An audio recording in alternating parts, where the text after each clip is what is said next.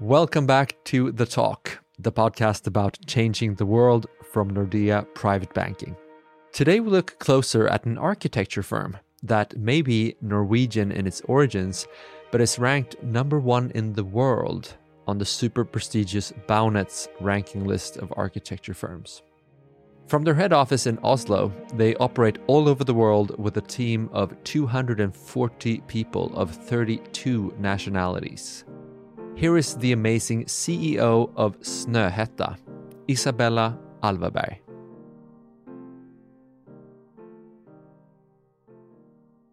Welcome to the talk, and so great to have you here. Very nice to be here. Thank you for inviting me. What is Snøhetta and what makes it so special? So, Snøhetta is a world renowned architectural and design practice. It's, uh, it was founded and it still is based in Oslo, um, we do have studios globally, eight studios spanning from Australia to Hong Kong to Paris, Innsbruck, Oslo, of course, and New York and San Francisco. And uh, I would think that most people recognize us from perhaps our first ever project, which was the library in Alexandria, which we won 30 years ago. Uh, and then probably more recently, the uh, the Norwegian Opera and Ballet in Oslo, uh, but also the more recently opened Le Monde headquarters in Paris. People may remember us from uh, the 9 11 memorial in New York or the renovation of Times Square. Um, so I think Snøhetta is, you know, we're probably most well known for our large cultural buildings, but we do do everything from from smaller landscape projects to uh, product design to graphic design to um, to uh, to smaller, um, you know, master plans if you're listening to this and you don't have a clue what we're talking about uh, with Snøhetta, I strongly encourage you to to head into the website snow snøhetta.com, right? That's right. That's right. Yeah. Yeah. Just head over there while listening just to see all these amazing pieces because it's it's uh, is really remarkable. And also the smaller ones, like the, the restaurant that's halfway into the sea. It's literally halfway into the it's sea. It's halfway into the sea. It's called under. Uh, it's kind of like a double entendre. Under in Norwegian is it can both be a wonder and it can also be something underneath. So it's a it's a it's a very fitting name for uh, a now a Michelin star restaurant. Um, I was lucky enough to be there two years ago. Uh, it's it's a fantastic experience. It's like going to the theater underwater. You have to to see it on the website. It's, it's it looks like a, a, a I don't know a, a, box that slid halfway into the sea. It's like slanted. It's really cool. Yeah. So if, if just if you look at that entire portfolio, it's super impressive, of course, and it's it's also really artful.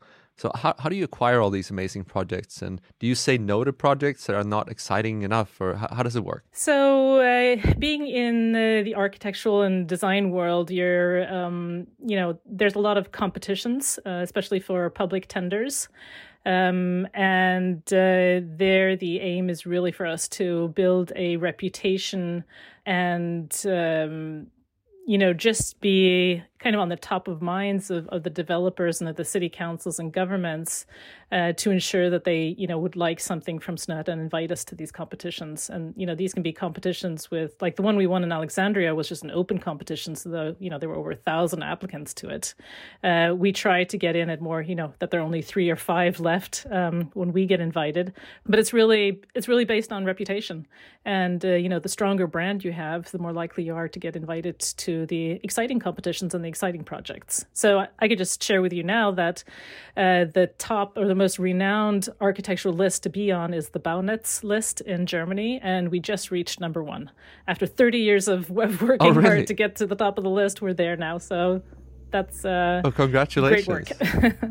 Wow, and and that's a company from Norway. It's a company from Norway, and um, yeah, I think uh, you know we've never really seen ourselves as uh, as being a Norwegian company per se. We have a lot of the Nordic values, uh, and we do you know we do say that some of the Nordic values that may be different from from other uh, countries, you know, uh, the openness, honesty, transparency, uh, very much working together as a team, very flat hierarchy.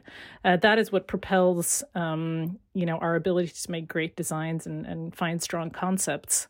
Um, and and that's what you know somehow attracts us to to clients and customers. Um, the fact that we're Nordic, but when they start working with us, I don't think that they think, oh, that's a strange Norwegian company. It's more the fact that everybody working here is so fantastic and creative and you know brilliant in their own right and i think that's really what what dazzles our clients in the end yeah so if you've become this international company obviously you come from nordic roots and and uh, some people would probably say that there's a nordic touch to your de- your designs and and that kind of thing. But uh, given that you're so international now is there anything that you think we could do better as nordic companies that we can learn from from the world I think it's hard to, you know, give an exact answer to what that should be. I think, you know, you have to have a really strong idea of what your company, what your uh, service actually is.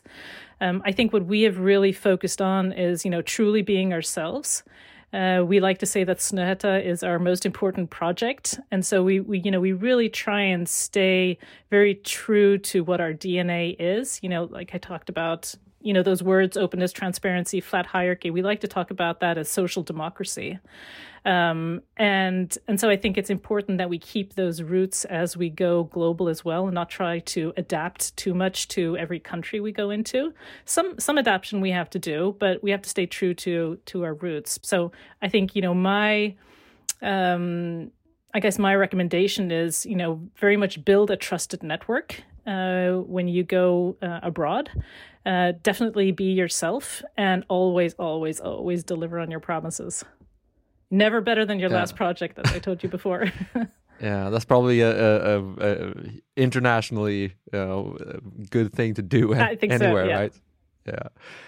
So it's architecture. I mean, you, you you are venturing into to graphic design and product design as well, and and I would like to talk to you about that uh, also. But just uh, another question on architecture is it, the projects projects that you make they're so long term they're going to be there for a long long time and and uh, people are going to view them in different historic contexts depending on you know when they do it. Um, how do you how do you look at that from from your point of view uh, given that it's such a long term product that you create? Well, I think what's important with the Snøhetta projects is the fact that we always try and we work very hard and we work for a long time before we actually start drawing anything because what we're looking for is the strong concept. And to find a strong concept, you have to think um, about a, a, broad range of range of issues. You know, you, you have to look at the typology, you have to look at the at the weather systems, you have to look at how people uh, move around the place, look at the traffic situation, look at the long term planning of the city. Um, and and then you kind of hone into what a strong concept should be and i think one of the um, the driving forces of Snøhetta has always been based on the Gro Harlem Brundtland uh, uh, UN Convention around sustainability. So we've always been very focused on environmental sustainability. So that has to be in every design. And then we've always been focused on the social sustainability as well. And if you look, you know, 30 years ago, if you go back to Alexandria, uh, you know, very much the, you know, how would this building fit into the site that we got, which is kind of halfway in the water and halfway up on the land. Uh, but then also the social sustainability. So this was the first time that they would have a library that was open to everybody. It wasn't just for the upper class, but it was actually, you know, providing the world literature for everybody who wanted to enter. So, you know, how do you open up a building um, in maybe a region that was closed before? So, we always try and push that boundary. And so, if you look at some of our newer projects, you know, you can look at um, the Norwegian Ballet and Opera, where, you know, we built. Um, we designed an opera which you know previously was viewed upon as again very high society very few people used it uh, and really opened up an opera space where you know, it's probably the biggest tourist attraction in Norway to date because people use the roof. Uh, they feel they own the building. They have concerts outside. Uh, they go into the restaurant. Um, and so the opera is no longer just something for the few, but it's something that everybody feels ownership for. So amazing that you get to create the world. That's basically what you're doing. It is. It is. It, it's. Uh, it is amazing, and you know we have to um, you know, it's easy for us just to look at the next project and the next project, but uh, but we do take time for reflection and uh, and think about you know not only how how lucky we are, but how privileged we are to be able to shape the world. So that that's architecture, but you've also ventured into product design and and graphic design. And how did that come about, and why did you uh, choose to do that? So, right from the beginning, Snøhetta was a bit on the cutting edge when they thought about architecture, and the fact that they always believed that uh, just the design of the building wasn't architecture. You needed to encompass the, the surroundings as well. So, architecture and landscape architecture went hand in hand from the beginning. And then it was very close to think that, okay, well, we need to do designs inside the building, so interior architecture. So, those three disciplines have been with us for a long time. And then, of course, you know, from interior to product design, it's not a huge leap either. You know, if we design a chair, can we do more mass production of a chair? Or if we design a lamp, can we do more of a mass production of a lamp? So I think what we're looking at is kind of a symbiosis between all these design disciplines, and one of them spins off on the other one. And, you know, one of our core philosophies is what we call transpositioning, where when we're starting in the concept phase, we like to invite lots of different disciplines to the table to start that concept brainstorming. And, you know, we may ask uh, an architect not to think like an architect, but ask him to think like a product designer. And we may ask a product designer not to think like a product designer, but to think like an interior designer. And that way they'll free their minds and won't be so restricted from all they've learned and, and, and you know, worked with. Uh, but they may be free to, you know, bend the rules or, you know, to ask questions that, um, that, that a professional would never ask. And so I think, you know, by blending all these disciplines together, working extremely well together, and really trying to extract the best of each discipline into the one project, um, you know, I think that's uh, that's probably one of our biggest strengths as well. And you said that you have people for all different industries, and and uh, you have people coming in thinking in another way and all that. Uh, that goes for you too. Uh, you are not an architect. You come from tech. That's uh, what my research says. Yes. Well, I come from the tech world. I'm not a techie per se. Um, I studied finance uh, and then stumbled uh, into Microsoft uh, by pure luck, um, and uh, was um, was was lucky enough again to to have been there for about fifteen years, and. You know, Microsoft is, a, is an amazing company. Uh, they're great at the, at spotting talent or nurturing talent, uh, and everybody who works there is extremely talented.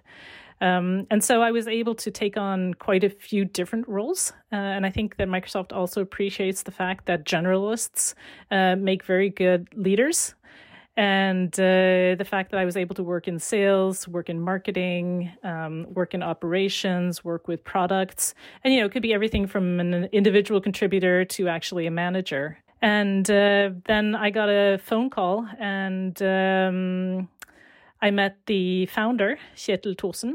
And, uh, you know, for me, it was a huge shift in my career and what I'd ever done before. So, you know, I was extremely hesitant. Um, but the more we got to know each other, you know, we didn't really talk about the job. We didn't really talk about Snøhetta. We talked a lot about, you know, leadership philosophy, what we wanted from, from our lives, uh, talked about our kids and our background. So more got to know each other on a personal level. And then after six months, you know, I'd met my executive team, I met the board, and other partners, and um, and then we decided to uh, to try this on, and it's uh, it's been three years. It's been amazing. you know, my role is definitely not to say what projects we're going to work on or how how the buildings or the designs are going to look like. So I, I pretty much try to stay out of the way on that. My role is very much to build a more sustainable company.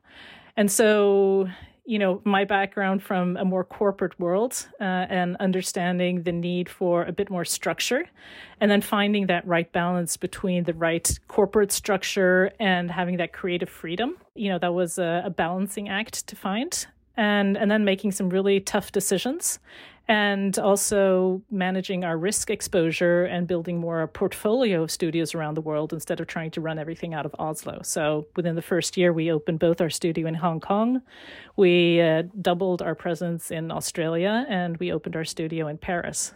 So, what inspires you when you look around the world and when you go to work in the morning? What what do you listen to? What what where do you pick up your creative energy yourself? So I'm pretty much uh, all eating when it comes to podcasts. I'm a huge podcast fan. So I'll listen to, you know, anybody sends me a link and I'll probably listen to it.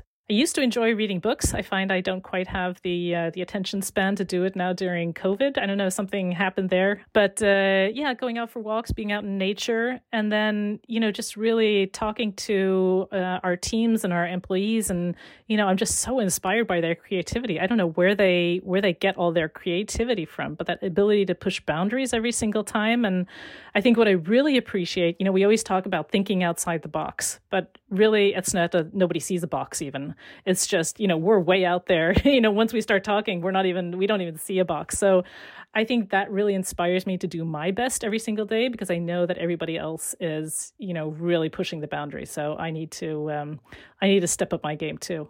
Now that's that's the if you can get inspired by your own people in your own company uh, as i do as well every day that's the best. Then you that's you you want to go to work you want to meet everybody you want to see what they have on the drawing board that must be amazing for for you given all the fantastic projects that you make. Definitely definitely. So you know i really miss luckily i was able to uh, visit uh, our studio in australia before all travel closed down last year. Um, and usually you know I'll, I'll spend about 100 120 days on the road uh, just visiting all our studios and, and clients. And that's that's really what inspires me the most. I'm I'm not a big fan of traveling per se, but actually meeting the the people, going out to dinner with them, going to building sites, you know, looking at drawings, um, and just listening to them, you know, how they're thinking and uh, you know what their views are. That's that's really what keeps me going, and uh, and what keeps me awake at night because I worry about them that uh, you know we're not doing the best for them from here, and you know especially during COVID, I was extremely worried about their health and safety, and. Um, I'm glad we may potentially be seeing an end to that now. Yeah, so, somebody said to me that uh, COVID just pushed the world along four years ahead of where we would have been otherwise uh, there's probably some truth to that. You know? Yeah, I kind of sometimes feel that we've been like in a rat race, that we've just been in this hamster wheel and running and running and running faster, and you know we never uh, we never questioned ourselves: Do I have to make this travel, or uh, you know, can I um, can I do this any differently? Do I have to go to the office every day? Do I have to sit in traffic every day? And I think this has kind of you know pushed our thinking into um, a better way of working and a better um, way of living. Uh, just a, a, small digression you know a lot of um, a lot of the women that i mentor you know they talk about oh i have to find the right work life balance. And i try to tell them that there is no work and no life. There's there's you know work is life and life is work. It's uh, it all blends together. And so you need to find out what works best for you. And it may not be a 9 to 5 job and then you know your family life but it could be you know two hours in the morning uh, take the kids to the park and then work four hours in the evening. You know i think we're all individuals. And i think as long as a company is able to uh, to cater to uh, a more open way of working and a more flexible way of working i definitely think that that'll be the future and i think as managers or as leaders you know we just have to uh, we have to manage ourselves and let go of the control. So I think as well, you know, being a being a leader and thinking that you have to be in control every single day, I think that's in the past. Uh, I think you have to, you know, trust your managers and leaders and your people and your teams much more. Uh, and I think with that trust, uh, they'll feel a lot more responsibility to deliver as well. And maybe you'll get different results and better results than if you had been, you know, in 100% control anyway. So, and then for a lot of jobs, you know, things won't change. Um, we still need people to to work in stores, and we still need people. We still need doctors and nurses and dentists and teachers, um, and so they'll have a much more that'll be much more as normal. Uh, but then there will be small changes as well. I have to say that I, I pretty much enjoy having uh, doctor visitations digitally rather than having to go to the doctor's office. So, you know, why not continue doing that? Um, so I think a lot of things have shifted quicker because we had to change we are doing this interview now in the morning. What is on your agenda for the next of the day? So, what I've learned the past year uh, after being on numerous Zoom and team meetings all day, every day during the week is that I need one day a week where I have no meetings. Uh, so, besides this meeting that we have now on Zoom, uh, I actually have uh, nothing planned for Fridays. So, what I'll usually do is I'll look at the big strategic initiatives we have, uh, kind of do a review of the past week. How far did how far are we able to push those projects? What needs to get done next week? Uh, are we managing the company in the right direction? Um, um, and uh, and then in, at on the end at the end of the day, I'll usually do a, a phone call to uh, to my executive team and just check in and see how everyone's doing, and then do a bit of mental planning for the next week. Now that's an inspiring idea. I might just steal that. Well, thank you so much for coming and sharing the adventures of Snøhetta with us. And I'm very much looking forward to seeing your next project. Good. And uh, look forward to seeing you in Oslo when we're able to travel again. Yes, very much looking forward to that. Thank you for listening to The Talk, the podcast about changing the world from Nordea Private Banking. I'm Walter Naslund, and for the rest of this season, I'll be taking you through a total of 12 interviews with the three most interesting entrepreneurs we can think of from the four Nordic countries. And the lineup we have is fantastic. So hit subscribe to make sure you don't miss any of them. And thanks again. Have a great day.